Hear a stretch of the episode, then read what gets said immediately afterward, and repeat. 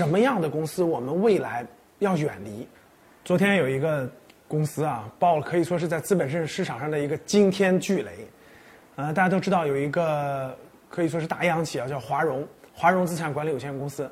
华融呢一直没有发布二零二零年的年报啊，昨天也就是说八月份发布了二零二零年年报，结果是个惊天巨雷啊，亏损了一千零二十九个亿，可以说整个市场都非常震惊啊。华融在因为它是在香港上市的，所以它已经停盘了。那停盘的时候呢，市值是三百九十九个亿，大家理解了吗？一个公司它的市值是三百九十九个亿，但是呢，它报出来去年一年亏了一一千零二十九个亿。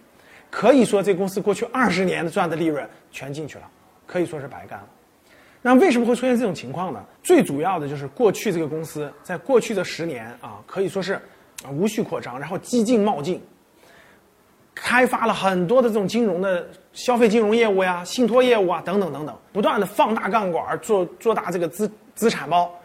结果呢，这个表面上过去十年疯狂赚钱，在二零一七年的时候，这公司被评为。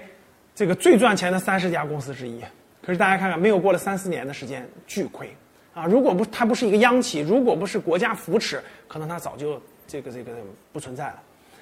那这个企业其实给我们一个很重要的启示，各位，什么样的公司我们未来要远离，要尽量不要碰，或者叫一定要精挑细选，不能有任何这个丝毫马虎。那今天提示大家一个非常重要的指标，就是我们一般来说要远离。高负债的公司，或者叫它这个经营是靠高杠杆赚钱的公司，这种公司一定要慎重，啊，比如说房地产公司、房地产开发公司，过去就是一个高杠杆型的公司，它疯狂的大量的借债，然后通过借的这个债务做大资产量，然后靠这个量去挣钱。那这种公司呢，就在于经济形势好的时候，它的利润就感觉很好；